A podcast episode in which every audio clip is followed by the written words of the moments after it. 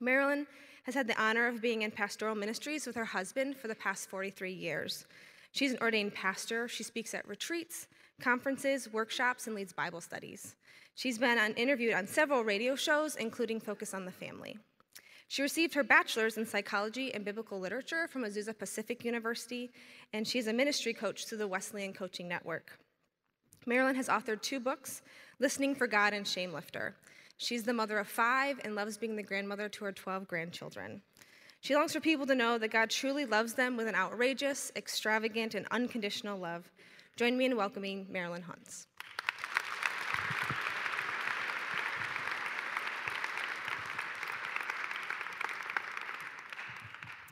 Thank you so much. Thank you for that lovely introduction. And thank you, praise team, for lifting our eyes to the Lord Jesus. Your praise team pr- prayed and invited Jesus to be here today. And you know what? I felt him. I heard him speak to my own heart. I heard him say to me, You are my beloved daughter. And you know what? I truly believe you're going to hear a lot of words today through your day from profs, from friends, from peers, and you hear stuff in chapel. But I am praying that as you leave, you will hear one word or one phrase from the Lord Jesus that you know is just for you, that you can take with you. Well, it is an extreme privilege for me to be here because I have two of my favorite people here. Um, Dr. Amanda Drury is uh, was my our third daughter, and she's the kind of daughter that always brings joy into the family. Every family needs an Amanda. And then I have my son-in-law, Dave, Dr. Dave uh, Ward here, and he is really very special to me. I'll tell you, he's the kind when he comes into my house, he says, "Hi, mom, how you doing?" And then he looks you right in the eyes and he says, I mean, really, how you doing? And I love that about them. And so it's a privilege for me to be here, not only with my own kids, but with you. I hope you're all kind of recovering from last night, from the Super Bowl, and that you got enough sleep. And I know you have packed schedules, I know you have projects due, and all kinds of stuff. And so I just pray again that the Lord Jesus will just give you one word or one sentence that you can take with you. Well, I brought my baggage with me today, and thankfully, it's not heavy because when I go away, I usually overpack, and I've realized that my husband underpacks.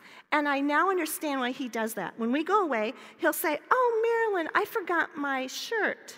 Or, Marilyn, I forgot my swimsuit. And guess what? We have to go out and buy him new stuff.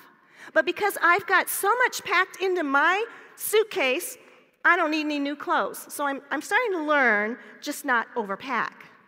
But I got to tell you that this bag, which is light right now, has been filled with lots of items, lots of stuff. Things like fear, things like worry. And have you ever noticed that you never run out of worries? Have you noticed that they help you feel in control when you worry? So let's worry. So I worry in my bag. I've had unforgiveness in my bag. I've had perfectionism in my bag. And you know what I discovered not too many years ago?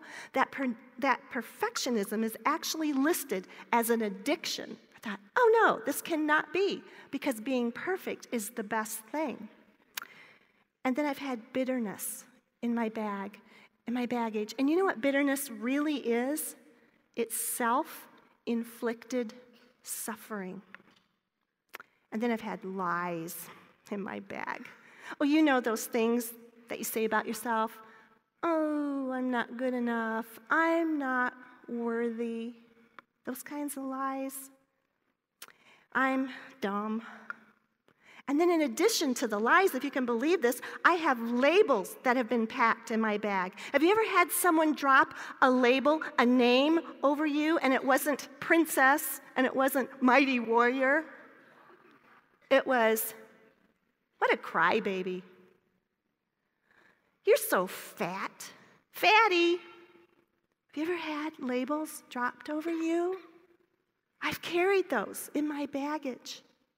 And then, one of the main things I've carried is a big blanket, and it's called shame, and it really stuffs my baggage.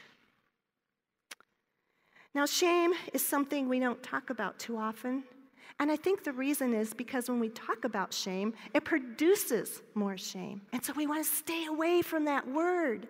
But I want to talk about that word today. And I want to tell you what I think shame looks like. I think it's like those deep feelings inside you that cause you to think, I'm not good enough, that I will never, ever measure up. I think it's similar to being in a horribly embarrassing situation, only it goes on and on and on. You relive it, and it's like you can't get out of it. Because you see, kind of like the difference between guilt and shame. Guilt, it finally goes away, but shame sticks with you. Shame paralyzes you. Shame can descend on you whether you've done something wrong or someone else because of someone else's bad actions toward you. Shame silences you. You feel like your opinion doesn't matter, it doesn't count. Shame shuts down your insides. Shame says you can't do anything right, you're not worthy, and shame steals your confidence. Shame says, You've not only made a mistake, you are the mistake. Shame says, You're not enough, and God's not enough. Shame says, It has more power over you than the blood of Jesus Christ. Shame attacks your identity, and get this it talks you out of who you are.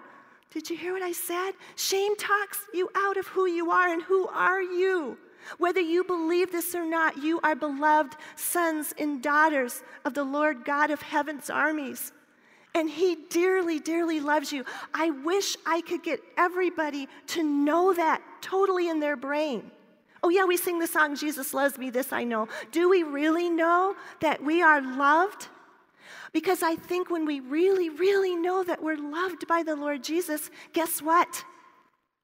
We can live loved. No matter what someone has done to us, no matter what's going on in our life, we can live loved because we know who we are. We know who we belong to. Well, shame is a big deal. And to be made aware of any shame in our life and being willing to address it is really, with the Lord's help, is really good. And we can break the shame in our life. At four years of age, I, um, well, by the way, uh, counselors and psychologists will say that at age four, children feel shame. That's when they first start to notice shame in their life. And by age four, I had already packed, started packing my suitcase. I had fear packed in here. I was afraid of my dad.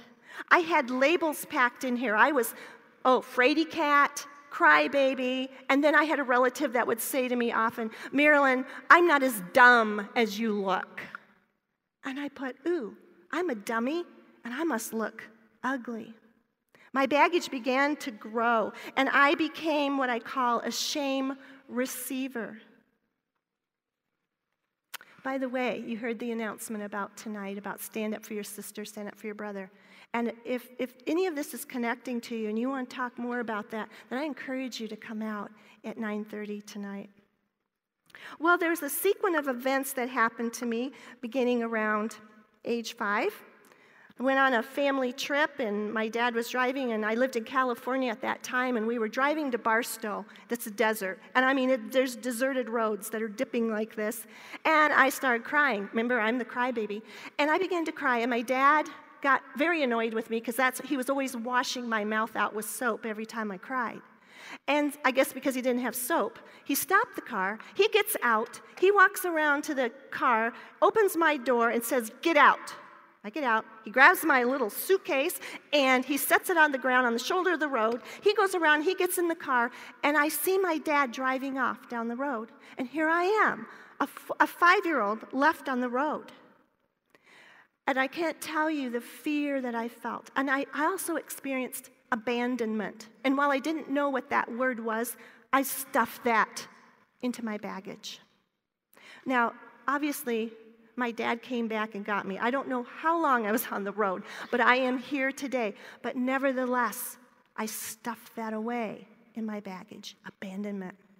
And then around that same age, my parents went away, and we had a guest staying with us one day, and that guest sexually molested me. I didn't know what was going on. I was, I was terrified. There was no one to help me. And I remember what this guest said to me. He said, And don't you ever tell anybody, because if you do, you will be in big trouble. I believed him. And you know, because my relationship with my dad wasn't good, I was already afraid of him. I thought, there's no way I'm going to tell my dad because I just want my daddy to love me, and for sure he, he won't love me. I just wanted to hear my dad tell me that he loved me, but that was not my dad. He's emotionally very, emotionally very disconnected. And I can't tell my mom. Now, my mother was the exact opposite of my dad. She was very nurturing, very loving, but I didn't want to risk losing her love. And so, you know what I did? I zipped it and I kept it a secret. Oh, I put it in my baggage, and there it stayed. And I have to tell you, for almost 42 years, it stayed in secret mode in my baggage, and I carried it around with me, pulled it behind me. Well, my life went on, and, and I have to really hurry through things. But my dad, I would go to my dad because I needed money for piano lessons. And he'd pull out his wallet in a very dramatic way and pull out a five and say, This is my last five. And you know what I believed? That I was a financial burden to my dad. He would say, if I told him I was going to a friend's house, Now, Marilyn, remember the word, remember the scripture, withdraw thy foot from the neighbor's house, lest they grow weary of thee. That was King James, by the way.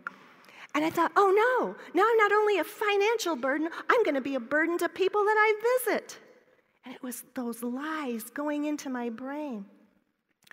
When I was 14, my mom had to go into UCLA Hospital in California for testing. And she said, Honey, I'll be back after the weekend. Well, that turned into weeks and weeks. And then a month and a half later, I finally hear that my mom is coming home. And I am so glad. I have missed her so much. It was hard living just with my dad at home. I had two, a sister and a brother, but they were both much older than me. And so um, my mom came home, and I thought, this is good news. And my mom was lying down on a pull out sofa couch, and she said, Honey, I need to talk to you. And so I said, Okay. So I sat on the edge of the bed, and she said, Honey, I've got to tell you, my disease isn't going to heal. She couldn't even say breast cancer. And I said, What? I threw myself on her, and I'm sobbing, and I'm thinking, How am I going to live without her? And I'm saying, Why? Why isn't God going to heal you? Why? Why? And she said, Honey, I don't know, but I want to tell you some things. She said, I want to tell you that I did pray and ask the Lord to let me live until you got married and until you had children. And she said, I asked the Lord that I would be able to hold those children in my arms. But I have to tell you, Marilyn, that I've been holding them and you in the arms of prayer. And you're going to be okay. Well, I didn't think I was going to be okay. And little did I realize at that point that she was planting seeds of prayer in my life because you see, prayer has no boundaries, and those prayers keep going. Well, it was the next day that my mom went to be with Jesus. And I remember going to my dad and putting my arms around him and crying. And my dad took me by the arms and pushed me back like this and just said simply, Marilyn, you just have to go on. Basically, quit crying. And my sister, who was visiting, happened to overhear, and I, hope, I happened to overhear that, and then I overheard her say to my dad, Dad, Marilyn just needs to be comforted. She just wants to be loved by you. Well, she's always hanging on me. That's what I heard him say, and I walked out the door, and I went out into this beautiful California day, blue sky, September day. And I looked up at the sky and I said, God, I have watched you be really real to my mom. And, and she's got this really great relationship with you. And I want to have that kind of relationship with you, but I kind of feel aloof from you. It's kind of like, you know, that's how God, that's how my dad is to me, aloof. And so that's how I pictured my heavenly father. And I began to just pour out my heart to him. I was just desperate. I did not know what I was going to do. I don't know why I did not say, God, I'm turning away from you because you took my mother. I guess it's because I didn't feel like I had anything else. And I was willing to give God one more chance. And thankfully, he helped me to walk toward him instead of away from him. And something happened to me that day, and I have never been the same, where Jesus so entered into my life and I knew that He loved me. Well, after my mom died, that sent in a whole chain of events, and within a year, before the year was up of her anniversary of her death, a year anniversary of her death, my dad had already remarried. And the first thing that my new stepmom said to me is, Marilyn, the dog, your dog has to go. Now, my dog was a five pound chihuahua and eight years old. And I know some of you don't think that's a dog, but it was my pet. It was my dog. And it was one of those nice kind. It wasn't yappy, okay? But I can still to this day, I begged and pleaded that I could keep the dog. And I, to this day, I can still see someone carrying that dog out our front door, never to see that dog again. You think, oh, Marilyn, that's silly. But what happened was loss upon loss. I came home from school one day, shortly after my dad had remarried, and all my mom's things were gone. Everything was gone. And I said, Dad, you didn't even give us a chance to, to, to, to pick anything. Well, I just had this lady come in and she bought everything. And there was one, there was a couple cupboards that this lady didn't touch that came in and bought stuff. And one of them was a cupboard of my mom's prayer journals. And I have to tell you, I have those today. And to see my name in her journals, to see how she was praying for me, to see what God was speaking to her out of the word, it is an incredible inheritance to me, a spiritual inheritance that I so treasure. Well, I turned 16, and what do you want when you're 16? Driver's license. I'd done driver's training, everything I needed to do, but my dad said, nope, nope, nope, cannot, cannot drive, cannot have a car, can't anything. And I finally had to resign myself to it. I was washing dishes with my stepmom one day, and, and I, probably not real good, I said to her, um, Oh, you know what? These dishes that we're washing, these are the dishes, some of the dishes that were left in one cupboard that that lady didn't buy. And I said, These dishes were my mom's, and some people from our church gave them to her. And never forget, my stepmom looked at me and she said, Well, they're my dishes now. I thought, Oh, another loss. I was trying to hang on to something of my mother's.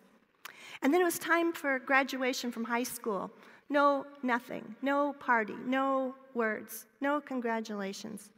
And then I went, I needed to go to college. I was accepted as Azusa Pacific. And I said to my dad, Is there any way you can take me? and live two hours away. Now, remember, I don't have a driver's license, so I can't drive there myself. And um, he says, Nope, I'm not taking you. Finally found a ride, got to school, got settled in. And then when I had my 19th birthday at college, do you know what I wanted more than anything on my birthday? I wanted my dad to call me. I wanted him to tell me that he loved me.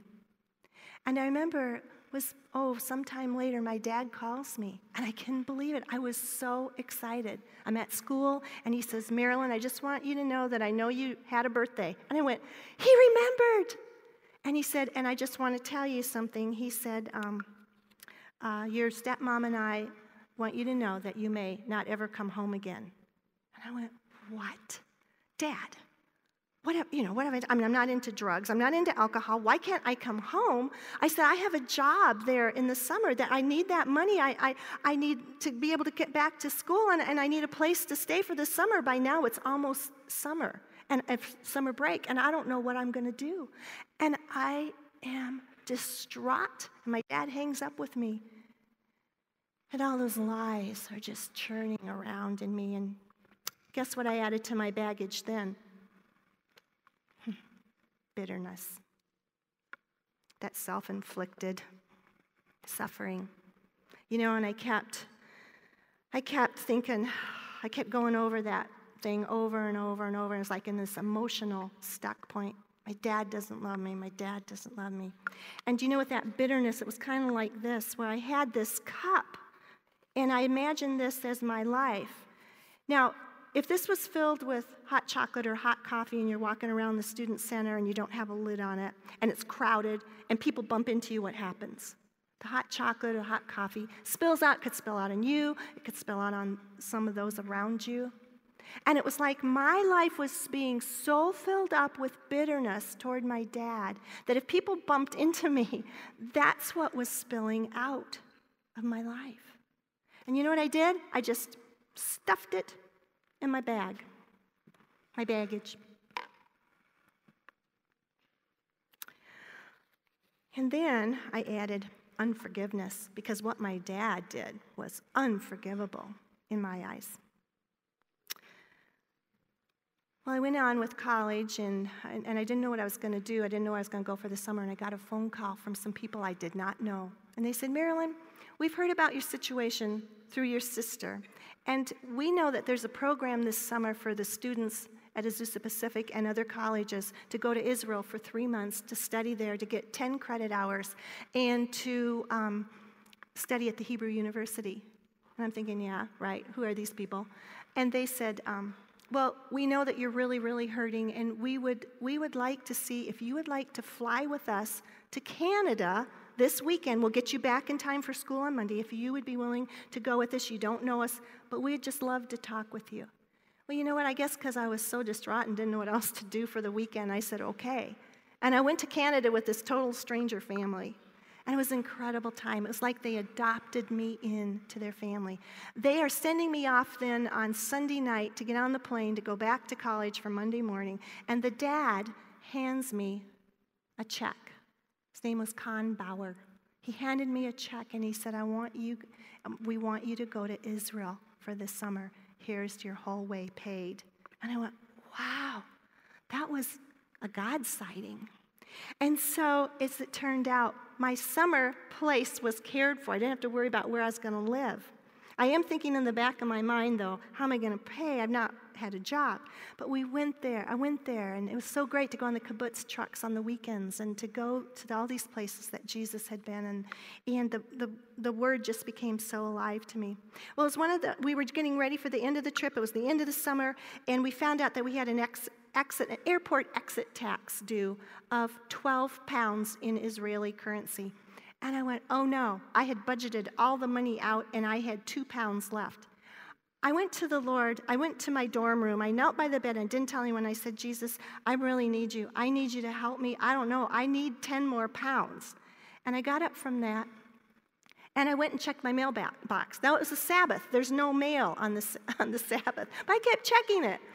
But later in the day, I looked through my mailbox because there's a little glass on it, and I could see this paper in there. And it looked like it was all folded up, and I thought, oh, someone's just playing a joke on me. And so I opened up my mailbox, pulled out this notebook paper, and unwound it, unwrapped it, and, and out flutters a 10 pound note.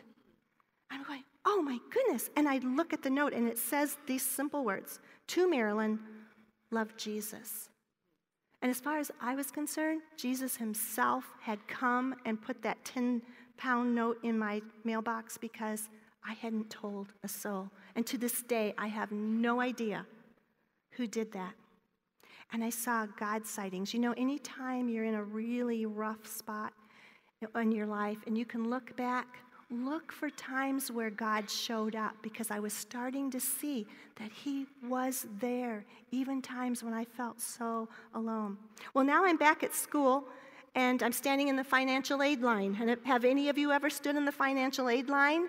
And I'm trying to say, how am I going to go to school? I don't have money. I didn't work this summer. Well, I had some scholarships and stuff. And anyway, a, a person came up to me and said, Marilyn, I got to tell you some good news. When your mom died, she had Social Security, and it's all retroactive, and it will pay for your whole semester.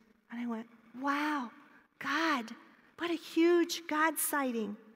And then I met my future husband. I was engaged then to the superhero football hero of Azusa Pacific. And things were so great. And it's time for the wedding. And I said to my parents, um, Is there any way you can help me financially a little bit? Nope, you're on your own. Well, you know, those, that family, the Bowers, they heard about it, not from me, from my sister. And they called me one day and they said, Marilyn, we heard that you're, you don't have any money for a wedding. We want you to have the wedding of your dreams. You do whatever you want. We're paying for the whole thing. And the Bowers did that for me. I settled into married life, but guess what? I still had my baggage. And I didn't know what to do with it. I wanted my dad to tell me he loved me, even though I had this good thing going on. I wanted my dad. I had a deep father wound, and it wouldn't heal. And I kept hoping my dad would change. By then, I'm 30 years old, and a pastor's wife encouraged me to read the word. Now, I know that. I know about reading the word, and you've heard it tons of millions of times probably. And I'm not talking about reading the word in a duty, you know, with a duty or a sense of legalism. But she said, Marilyn, I'm going to tell you how to read the word. She said, read, pick up the word, and begin reading, and read until God speaks to you. When he does, stop, journal that, write that down. And I went, Oh, brother. I said, I can't do that. I'm so disorganized. She said, Just try it. Just keep trying it. Keep doing it. And so I began to take her advice and to read the word until God spoke to me. And I came to Nehemiah chapter 5, and I thought, Oh, this is funny, Lord. Look at Nehemiah. He's a governor of yours, and, and he's telling you all the good things that he's done in 13 years. And I said, You know what? He wants affirmation from you. And it, just like that, I don't know if you know what I'm talking about, but it's all of a sudden like I heard the whisper of God say to me, That's right, Marilyn. And that's exactly what you want in your life. You want your dad's affirmation. You're not going to get it from him, but if you'll come to me, I will give you that affirmation. I will give you that love. And all of a sudden, something began to wash over me, and I know what it was. It was compassion for my dad. All of a sudden, I began to see him as someone who was like, not really, but like paralyzed and in a wheelchair and paralyzed from his neck down, that he couldn't do anything. He was not the healthy one, but I could be the healthy one. I could not fix him, I could not change him, but I could change. You know that book title, Hurt People? Hurt People? That was my dad. And I said to the Lord, Lord, help me forgive my father. And it, even though forgiveness is the hardest thing to do, it is the most incredible thing you can do. Have you ever noticed what word is right in the middle of, of the word forgiveness? What's the middle word? Give. And I had to give him to the Lord. And, and you know, the Lord knows that for him, when Jesus forgives us, it's an instant thing. But when we try to forgive others, it's usually, you know, a process. And it was at that time the Lord began to take my cup of bitterness and He started helping me to dump it out. And you know what He started filling me up with? Was His blessings, with His presence, with His love for my dad. Four years after that point, my dad came to visit me. It was my dad was the same old dad, same old way. But you know what? Kind of didn't bother me so much. And he went home and he flew back to California. I was living in Michigan. He flew back home and he called me that night, which was a surprise. And he said in a very halting voice, but I will speed it up, he said, uh, Marilyn, that was the best time I had with you, and I love you dearly. That is the first time I ever heard my dad tell me he loved me, and I was 34 years old at that time. Now, you know, as a miracle as that was to me, you know what the greater miracle was? Is that I could honestly say to my dad, and Daddy, I love you. And I really, really meant it some things began to change in my life, and I began to practice some steps that were, were, to help me and to help me to this day. One of the verses, Psalm 119, 29, from the New Living Test, uh, Translation says, Keep me from lying to myself. Now, while I don't go around making it really a habit of lying to others, although, you know, don't put it past me, I mean, I can lie, but I don't make a habit of it. But guess what? I can lie to myself so easily, and I can believe the lies. Oh, Marilyn, you just look horrible today. Marilyn, you're not going to do good today. This is, this is just not going to work. But the second part of that verse says, Give me the privilege of knowing your instructions. You know what that instructions are? Give me the privilege of knowing your truth. And so I saw that I had to start exchanging my lies for God's truth. So if I said to the Lord, Lord, I can't speak at chapel, I'm not good enough. I'm not worthy to do that. You know what? The Lord gave me Philippians 4:13. I can do all things through Christ who strengthens me. It's through Christ's strength, not my own strength. And I had to start replacing, exchanging. And then there's another verse that he brought into my life, 2 Corinthians 10 5. It says that we take every thought captive and make it obey Christ. So this is what happens. Let's say a lie is coming toward me that I'm not good enough today. The words, and, and if I don't do anything with it, it'll perch right here on my shoulder, it will whisper in my ear, and it will go around like a CD that's put on repeat. Now, if I take this verse to heart, if I take that lie that's coming at me, capture it, and this is what I literally do, I go like this, this is a visual. I capture that, and then who do I make it obedient to? Not to me, I make it obedient to Christ. And I have to do that but it's exchanging the lies. Colossians 3:13 was another one that was that continues to be very powerful in my life. It's bear with each other, forgive one another if any of you has a grievance against uh, someone. Forgive as the Lord forgave you. This verse doesn't say try to forgive. It says forgive. And I think of the Lord Jesus in the middle of excruciating pain on the cross, while, while we're rejecting him, he's accepting us. And I began to see as I looked at my own sin, my own life, that when Jesus was going to the cross, it was like there was this big bundle of sin on him. And my sin was in there too. I'm an abuser too. And it broke my heart. And the Lord didn't say, you know what, Marilyn, once I get to heaven, once I'm on, off this cross, once I feel better, then I'm going to forgive you. I've had people tell me that once they get to heaven, they'll forgive somebody. But Jesus forgave us right then and there. He forgave me. Now, you may be saying, but Marilyn, it's not fair. If I forgive someone, they'll be off the hook. Can I tell you they're never off of God's hook? And I do realize that there's some people that are not safe people. And so we have to watch how we work out that whole thing, forgiveness. And so I get that. But I, what I do is I picture what I call a Jesus jail. Picture a prison, picture a jail. And when I have someone who's very difficult in my life, someone who has hurt me so deeply, I say, Lord Jesus, I'm putting that person in that Jesus jail. And I am taking my hands off. Now, to be honest with you, you know what I want the, that person to feel? I want that person to feel all the pain that they caused me. But I'm saying, Lord Jesus, help that person to feel the pain that you went through for them. Lord Jesus, you deal with them. I'm relinquishing. I do not want revenge on them. Because you know what I found out? The Lord can work much better with that person than I can. That person who molested me when I was five was in the Jesus jail for many years. Now, hopefully, a person doesn't stay in there forever. Hopefully, there comes a time where you can take them out.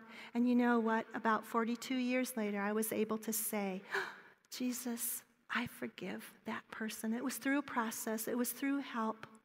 And you know, I felt lightness of soul. I was no longer keeping that secret stuffed in here, and it felt so freeing. It felt so great. And you know those dishes that I mentioned that I, one day when I was washing them with my stepmom? Well, one day I, we went out to visit her, and um, she said, Marilyn, I want you to go and come in, out in the garage with me. And she opened a box and she said, These are yours now. And tears running down her cheeks. She knew what she had said. These were her peace offering back to me. Now, I have to tell you that these dishes have the word forgiveness written clear across them. And I'm looking forward to passing them down to my children. Because you see, I have an option. I can either pass this down to people, my children, or I can pass down the dishes, which I hope, by the way, when I do, they don't get in fights because I have five kids and uh, I don't have that many dishes. but I am passing down these dishes. That's what I, that's what I want to do. And you know, it was shortly, not too, too many years ago, that my dad said to me, You know, Marilyn, and this is kind of like my first really good conversation with him. He said, I planted six churches, but I lost my family. My dad was a pastor. He said, My dad died when I was nine years old. I cried, and my aunt slapped me for crying. And I went, Oh, I get that. My dad saw crying as a weakness. And then he said, My brother hurt me physically over and over. You know what happened? My dad never got rid of his baggage, and the three children, me included, carried it for him. So I don't know what God's stirring in your soul this morning. Do you have excess baggage? Do you identify with any shame? Is there someone you need to forgive? Is there someone you need to put in the Jesus jail? Or is there someone you need to take out of the Jesus jail? Has Satan sought to talk you out of who you really are? And maybe you're sitting here thinking, you know what, my life's really good. I don't have any of that stuff. That's wonderful. Maybe you could be like a Con Bauer and come alongside someone and help them. Or maybe you're sitting here feeling like, man, I'm really a victim. Marilyn, you have no idea what my story is. I've heard stories, and you know what? My story pales in significance compared to many of your stories. And so we go around living as a victim. I understand that. And then maybe we get to survivor, but can I tell you, it goes one step further? It goes to victor, and we sang about that today the victorious Christ. Can I tell you that every one of you sitting here has a story? But we often allow shame to silence our stories. Because sometimes, according to author Brene Brown, walking into our stories feels dangerous. But can I tell you that Jesus walks with us in those stories? He walks with you. And this is the good part. Jesus uses every part of your story, the good and the bad, and He's the only one He can do it. Shame is not more powerful than the blood of Jesus and what he can do. You know, some of you may think, oh, Marilyn, that's nice. Your story all ends up like in a package with this pretty bow tied on top. Can I tell you, I have to fight the lies. I still have to fight the shame. I still have difficult people coming into my life. But I've learned some steps, and I've learned that no matter what, I am a loved daughter of the Lord. And so I encourage you break the shame, do whatever you need to do, get help. There's lots of help available right here on this campus. Refuse to be shame lifters. Hebrews 12:1. I close with this verse. So then let us also run the race that's laid out in front of us since we have such a great cloud of witnesses surrounding us. Listen to this.